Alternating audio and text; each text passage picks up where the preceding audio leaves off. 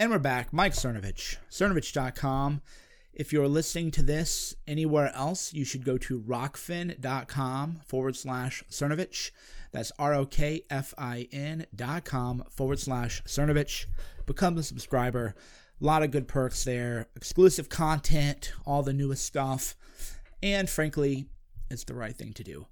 What have I been up to? Where have I been? I'm in, I'm in a weird, I'm in a weird place, bros. Uh, um, in a good way in a good way. I am having the inverse of a midlife crisis. And I thought that'd be a fun thing to talk about because we hear a lot about a midlife crisis.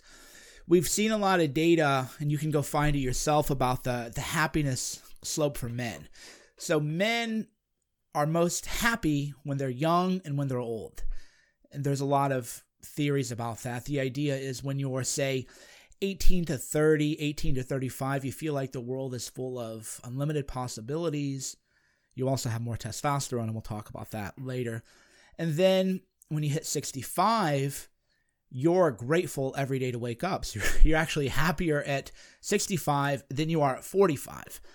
Because when you're 45 to 55, uh, a number of things happen. The roosters come home to roost biologically, they come home to roost psychologically. So the dead zone for men and actually the greatest risk of male suicide is when they're in their teenage years because your brain's not fully developed and then when they hit middle age, which I'm happy to say that I'm middle aged. I never I never had a dirty 30 party when I was turned 30.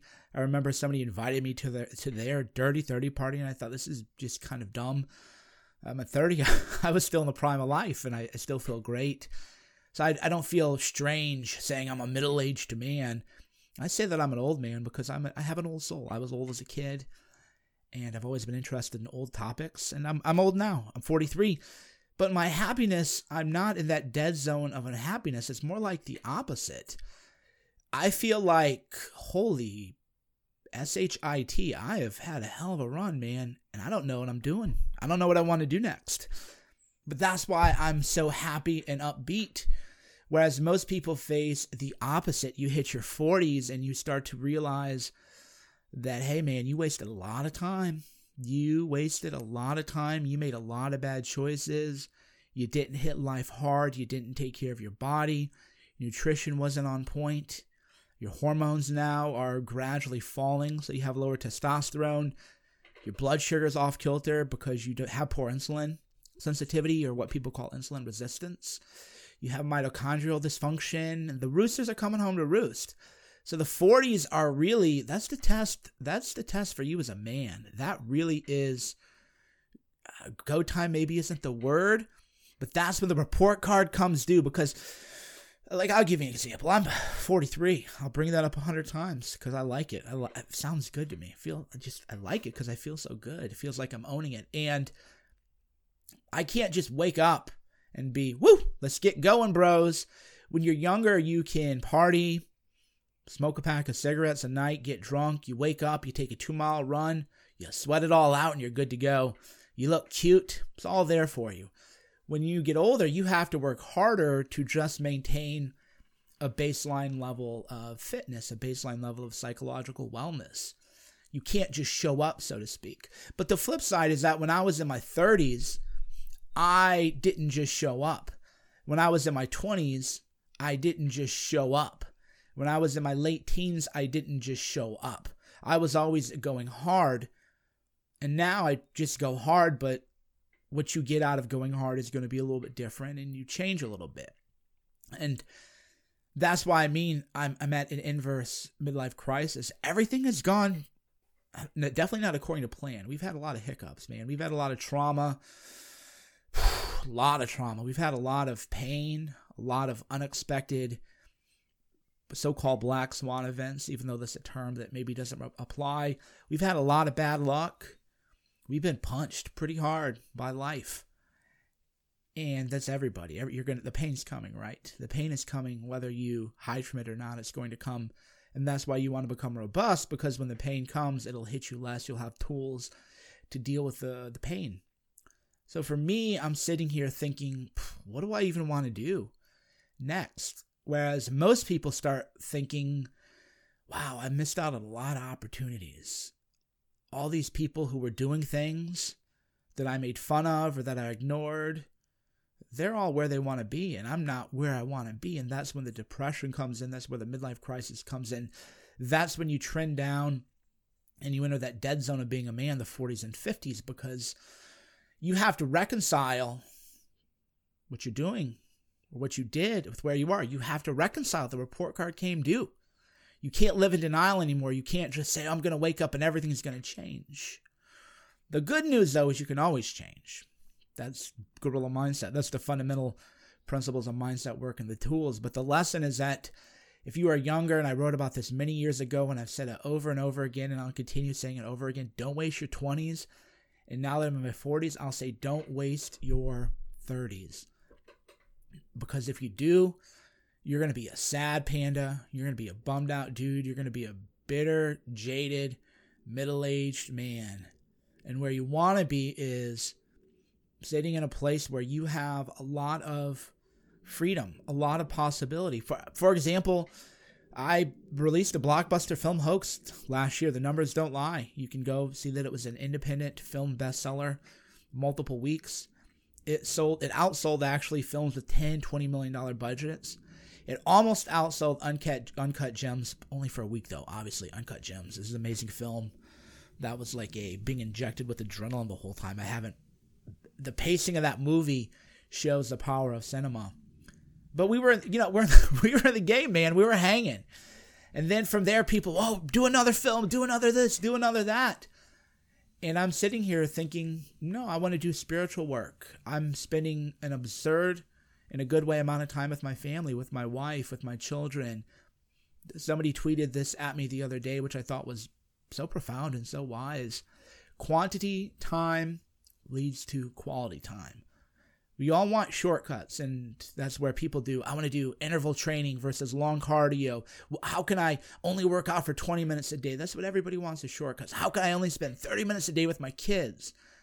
Well, you, can't, you can't. Quantity time leads to quality time. The magic unravels slowly. Think about that. The magic is revealed slowly. This is in life. I'm so frustrated many days because God has shown me so much recently, and I'm I want God to show me more, and then I get mad that God didn't show me this stuff sooner. I think if I had been shown this by God in my 20s or 30s, where would I be now? And but then God tells me that's your problem, don't you see? Don't you see that I'm revealing the universe to you and your response isn't to say thank you for revealing the universe to me. Your response is to say, why didn't you give it to me sooner? Why didn't you give it to me faster? Why don't you give me more now? More, more, more, more and less time. It isn't that we just want more, it's we want more and less time. But the magic of the universe is revealed through quantity time. And I've seen this with my own daughter many, many, many times where we'll be hanging out for a long time nothing is necessarily happening. We're just holding space, being together. And then she'll look at me and say, Dad, I love you. Dad, I love spending time with you. And when that hits you, you want to talk about drugs. That, when that hits you, that's more powerful than any drug that you can ever take. That's more powerful than any shot of alcohol you can ever take or any hit of an intoxicant that you can ever take. But that doesn't happen when you start to play with your kids. Five minutes later, they feel that way. That's holding space with them for an extensive amount of time. Quantity time leads to quality time. That and that's true. I'm realizing now of all great truths. Love is revealed in time. I love my wife way, way, way more than I ever did when we were dating. It's kind of funny. I look at old pictures of us together, and you know, we were a very good-looking couple. We're a good-looking couple now, but I'm like, I wasn't even grateful for who she was. But the flip side is she was a different person. Too. The flip side is I was a different person. The flip side is we didn't have the family that we had now. So we hadn't had that quantity time that revealed the magic of love and the magic of the universe. The universe and God, however you see it, will reveal everything to you, but you have to put the quantity time in. You can't just read a book. Now I understand which is funny because I'll read a book too and then I'll understand, but I know I would never have read the book I read The Alchemist, for example, recently, and a lot of people who read me, how dare you read that book? It's by Paulo Coelho, who's a far lefty in Brazil. And I thought, isn't that something? Cancel culture. So we have cancel culture too, where I can't enjoy a book that's of spiritual complexity and depth because of the politics of the author, as if that is of any relevance to me.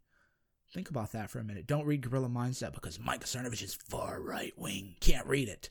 A lot of people actually have started reading the book, and if you read the reviews on Amazon, they'll say, I started reading it, and then I looked him up on the internet, so they, and then I didn't read it anymore. And you think, wow, what a what a weird way to live. So you read a book, you're getting value, and then you enter the artificial construct of the internet, and that's where you find your truth, and that's what the left does often. I'm not going to do that. But I bring that book up only because when I read it, I remember where I was. I was flying back from a fantastic trip in Romania, the trip of a lifetime. A couple of you listening were there with me. We hiked. We had a great time. We took this wonderful hike up and the hike down sucked. Actually, we should have rolled the trolley. We should have ridden the trolley down. Uh, pro tip: if you take a rigorous hike up, don't walk down because that we were we were like halfway down. We're like, okay, well, this sucks, dude. Because going down a long steep hike is actually harder than going up it because it's hard on your joints the gravel. It, you slip down because gravity pulls you down. You get off balance. It wasn't very fun. But anyway, that was just a, a tip. Next time I'll ride the trolley down. And then we had a great big lunch after that. Trip of a lifetime. And on, on the way back from that trip, I read The Alchemist because I resisted like everybody else. I thought it can't be that good of a book. And if I had read the book when I was in my 20s, I don't think it would have had meaning to me. Or in my 30s, I don't think it would have had meaning to me. But when I read it at that stage in life, one of the messages I received from the book, and it was more implicit than explicit, because if you read the book, I don't want to give away the spoilers. You, you might find your own message. The message I took from The Alchemist was that most of us don't seek our dreams because it's easier to never chase a dream and tell yourself you could have had that dream. Why is that easier? Because you don't suffer any loss oh, if I had really taken that shot in life, I could have done that thing. That's how you comfort yourself. That's how you opioid yourself, right? The, the, the Marx said religion is the opiate of the masses. That was wrong. Well, religion is beautiful. Denial is the opiate of the masses. Delusion is the opioid of the masses. You know you feel pain because you didn't seek your dreams, but you tell yourself, oh, I could have had that. That is how you dull it. Whereas, really, when you chase your dreams, you're going to have, even if you get them, you're going to have scars. You're going to have pain. You're going to have real trauma. And you might not even reach your dreams, right? You might seek your dream and fail, and now you have to feel the pain of loss. But the pain of not achieving your dreams is far less than the pain of never seeking your dreams at all. And so, I'm, as I'm reading that book, I was it was like a time travel thing where I thought about the the decisions I made in my life and where I thought I was going to be and how God had another plan for me and how, you know, 3 to 5 year stretch my life was miserable. I don't want to say I was suicidal because some people are truly suicidal, but I was in a really bad place. And then I had breakthrough. And then another time, this was relatively recently, I'm not going to tell you why, but I had another two to three year really bad stretch. Bad stretch, guys. The kind of stuff where you at night is when the demons creep in. And then I got through that. Another breakthrough. Breakdown, breakthrough. And I thought about all of the pain and all the trauma was because I was trying to realize my dreams. Whereas I could have just phoned it in, I could have just chosen a conventional life, I could have just chosen a normal life. But then as I reach the age I'm at now, the report card would still come due. The report card would still say, Look where you are, man. Look what you could have done. This is all that you did. And as you start to see your visions become fulfilled, which again, it never comes easy. The whole parable of the alchemist is the trials that he takes. I've I thought of a, a funny meme when I was reading the book actually. So Ronnie Coleman, kind of a bro bodybuilding meme, but you can find it. It's something like everybody wants to be a bodybuilder. Don't nobody want to lift no heavy weights, right? And it shows a big jacked Ronnie Coleman. He was probably the largest bodybuilder, most impressive bodybuilder of all time. And I thought about that meme as I'm reading The Alchemist and just as I'm living my own life. My variation of that, the Jungian variation of that would be everybody wants to be a hero, nobody wants to live the journey. Think about that for a minute. Everybody wants to be a hero, Nobody wants to take the journey. The hero's journey is of course what I'm what I'm talking about. The hero's journey is what I'm talking about. The hero's journey, if you read about Achilles, Odysseus, any great story, Star Wars, which I'm not really going to get into it right now because I, I, think a lot of people watch too many comic book movies and maybe that's not healthy to have a Star Wars obsession. But it isn't easy, right? I want to be a hero, but I don't want to take the hero's journey. I don't want to deal with the pain of loss. I don't want to lose friends. I don't want to lose pieces of myself. I don't maybe want to get scars, psychological scars, physical scars. I don't want to take the journey, but I want to be a hero. Same energy as everybody wants to be a bodybuilder. Everybody wants to be a big boy. Everybody wants to be impressive. Nobody wants to do what it takes to be impressive. Everyone wants to be spiritually deep and complex and interesting. Everybody. Everybody. Even if you say you don't, you're lying. You're lying to yourself. That's again your opioid. Oh, I don't really care. I don't I don't want to be great. I don't want to be somebody. I don't want to be a. Bullshit. You have fantasies all the time. Starting when you're a kid. Maybe they're unrealistic. Not everybody can play pro sports, obviously. But you can be a hero in your own way. So you have that beginning as a child. I'm going to be the greatest at something. And then never happens because you don't take the journey. You don't want to take the hero's journey. You don't want the pain. You don't want to be betrayed. You don't want to love and maybe lose that love because maybe the other, maybe it's unrequited love. That's the journey. I've been taking the hero's journey. I didn't know this. I had had a um, an abstract sense of you know Joseph Campbell's work and Jungian work years, and decades ago. Read that stuff, found it profound, but I only in, in the sense of a book. I didn't realize that I was living my own hero's journey unconsciously, where I was pushing myself into situations where I was uncomfortable, pushing myself into situations where I was unhealthy, where I was unbalanced, where I was maybe in some people's minds unhinged. But that was the journey, that was the pain, because then you get the pain. What does pain teach you? It teaches you how to to embrace pain, how to cope with pain, how to transcend pain, how to push through pain, how to integrate pain, how to integrate experiences. And then you come due, the report card comes due, you hit that unhappiness slope of men. And you're not the guy thinking, I could have been a contender. You're not that bum, right? That bum, the waterfront, the movie. What a metaphor for life. The guy threw a fight that he could have won, and there's that seminal moment. I could have been a contender, but now I'm nothing, I'm just a bum.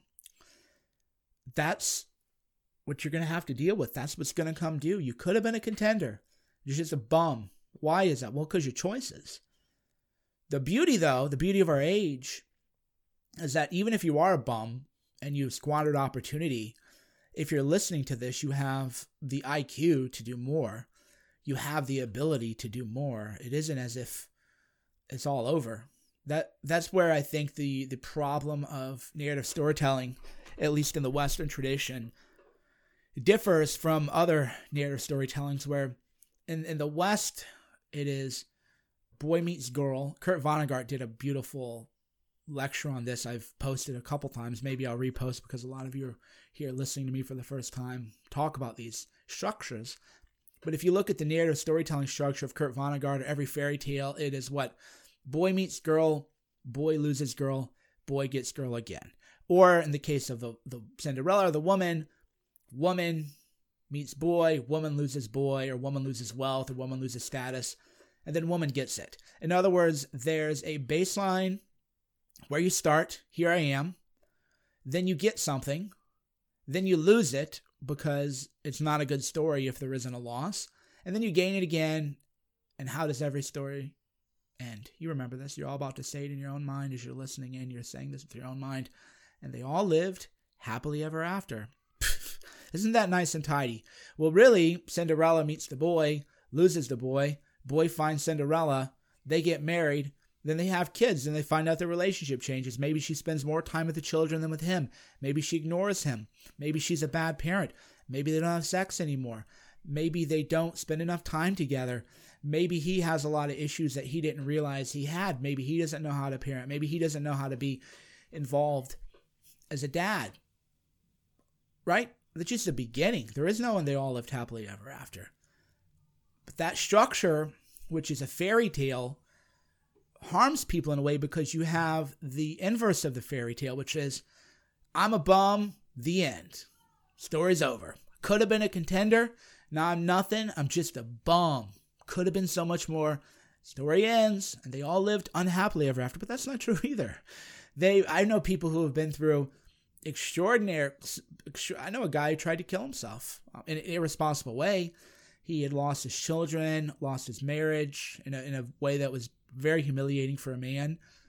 And he just sped through a red light, hoping a car would hit him. Very, very irresponsible because another person then would have been harmed through that choice. But he was wanting to die, hoped a car would just hit him, and then that would be his out. Oh, I just got hit by a car. Nobody would really know it was suicide. Now, now the guy's living his best life ever. But he was a victim of those story structures. They all lived happily ever after. Wherever I am now is where I'm going to end up. It's all over. It's never going to end up. Because right now, even my life, I don't think I've lived happily ever after.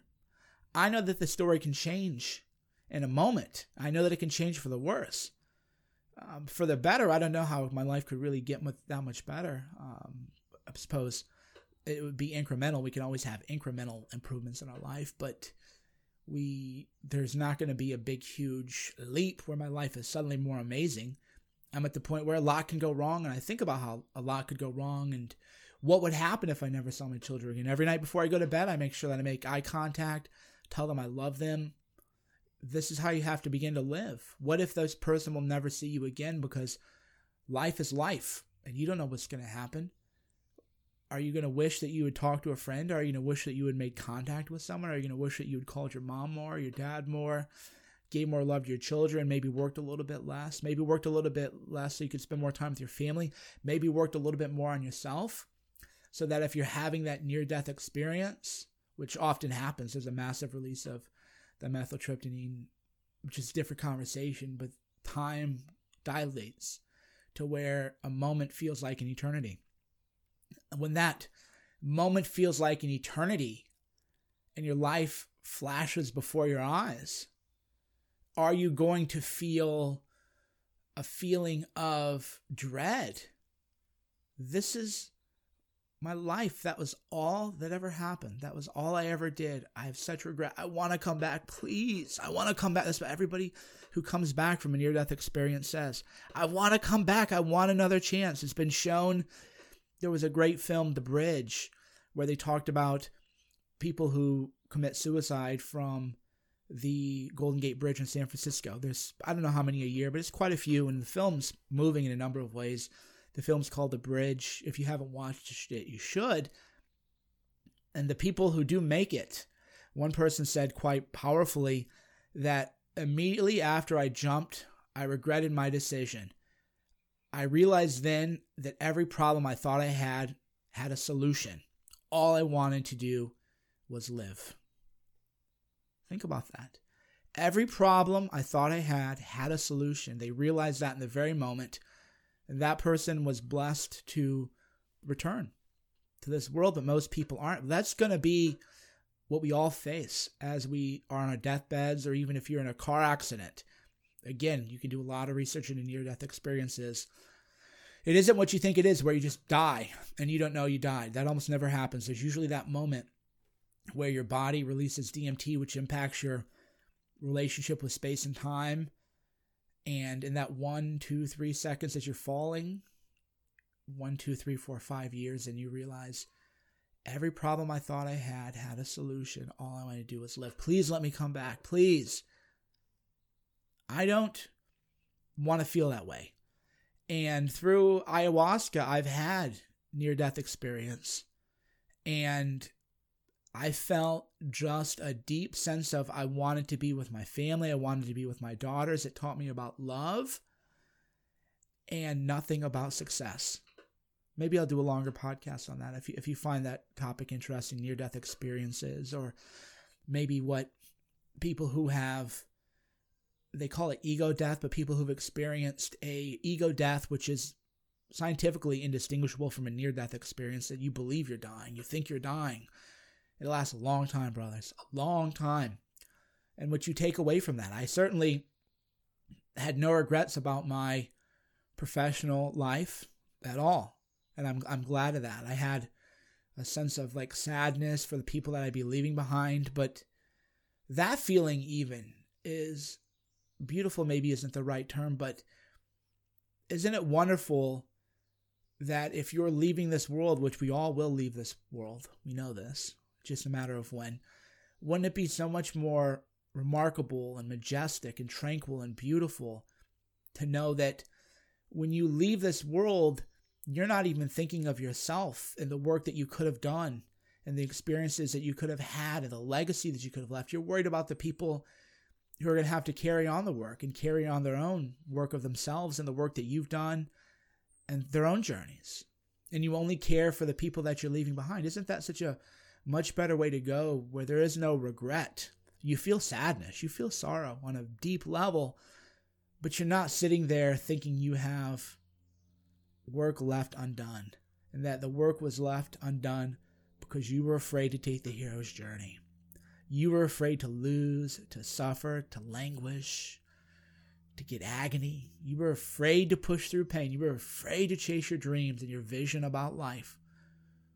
You didn't want to take the hero's journey, but you wanted to be a hero. Wouldn't it be so much better to take the journey? And whatever happens is going to happen. That's what you'll learn. Whatever happens is going to happen. You might not like it when you're experiencing. And I certainly didn't. I think I've had more than my. I think I've had an above average level of trauma. Certainly, many people have had worse. Other people maybe have had less, but they don't have the tools to deal with it, so it's relatively worse. It's all it's all individual to you. But I I took the journey. I'm taking it now. I'm being very careful actually what I summon from the universe because I'm enjoying this new plateau of tranquility, of spiritual exploration, learning more about love, myself, enlightenment, learning more about God, learning more about the greater truths of the world and the universe. I'm enjoying this. I'm being very careful because I'm kind of on a I'm on a plateau. And you want to be careful that you don't summon in. I'm not ready for the next story arc. Because I've lived the story arc often enough to know that it usually doesn't start off nice. Well, no, it usually starts off nice and then you have significant loss. Significant loss because that's what makes it the hero's journey. You don't become a hero by having an easy life. You don't become complex, rich, varied. You don't live an interesting life uh, by having an easy life. There's an expression, the gypsy curse. That might not be a PC term anymore. We don't know. May you live in interesting times. There's a reason that's a curse because when you live a nice life, in a way, it's not particularly interesting my life right now is more interesting than ever through the spiritual exploration, but it's not interesting in the way that it used to be. And I'm very happy about that. And I hope this continues for a while. Anything can happen, my friends. So, what would I say? What would I say to you? What would I say to you? I would say if you want to be a hero, take the journey. If you don't want to be a hero, don't.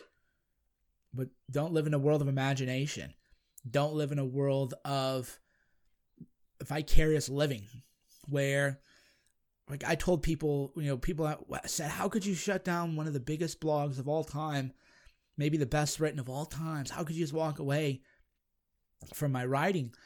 And I told people I felt like it had become there wasn't this term, but now there's a term called an OnlyFans, and I felt like my blog had my and my writing had become an OnlyFans where people who weren't really living their lives would check in, read about what I was doing, and then think they were doing something in their life. And I had to get away from that. I had to get away from those people who I'm, I'm not an OnlyFans. I'm not a piece of meat. I'm not someone to be put on the display and to shake my ass and to take my clothes off for your edification. I'm somebody who shares a message of mindset of personal power, of personal spiritual development, of communion with God for you to go live your life, not to look at my life, not to, to wonder what I eat for breakfast today. What do I don't worry about that. The only reason that's relevant is for maybe you to learn things. Okay, here's what Mike is doing. I'm going to go maybe see if that's the right approach for me. So I've been doing a lot of zone 2 cardio. I'm going to do a whole podcast on that. I don't want to digress from this too much, but I don't post that because I want you to look at it. I post that so you can say, oh, okay, Mike's talking a lot about heart rate variability, heart rate training. He's, you know, getting a little bit older. He's worried about cardiac health. Maybe I should go look into that for myself. Maybe that's the approach for me. Or maybe it's not. Maybe you just want to be jacked and diesel, whatever. But I'm not posting that just to say, look at, look at me shake my ass. The opposite. It's to say, here's an approach that I'm taking. Maybe this is a good approach for you. Maybe it isn't, but you have to go live your life. And so I had to shake off all the, the gawkers, the voyeurs, who they didn't want to live. They didn't want to take action. They wanted to use me as their avatar. It, was, it felt gross to me. It felt creepy to me that people would live that way. And I've shaken them all off. And now, even though my audience is quote unquote like less smaller, the only people around are the hitters the well not the only, but the vast majority of people still around are the hitters. They're the ones who want to learn, and then they'll say, "Okay, Mike talked about this, the hero's journey. Yeah, maybe I'm not on it, or maybe I'm gonna, maybe I am on it. I didn't know it. Holy shit, I didn't realize that I think about the world in terms of story, and that I thought every story had a tidy little end, and that wherever I am is the end of the story. But really, that's just a story arc and I have three more, three more, five more, six more, seven more story arcs in me. So I'm at a low point in my life, but that's just an arc. That isn't the story. The story isn't over because I'm happen to be falling down a hill. I'm just in the middle of a story arc, and now I'm going to write myself out of the story arc. And then the other side to that is, if your life is incredible right now, dialed in, and you're 10 out of 10, you realize, okay, that, that's not over though. I can't get lazy. I can't get cocky. I can't get the hubris. Pride cometh before, before a fall. I can't just wrap myself into my own masturbatory fantasy now because maybe I'm just in a good story arc. Maybe I'll stay in the, this great story arc for another 30 years. Maybe it'll all change in a moment. And I have to be prepared for what might happen if the story takes a different turn. What if my life is going to take a turn for the worst? How would I respond to that?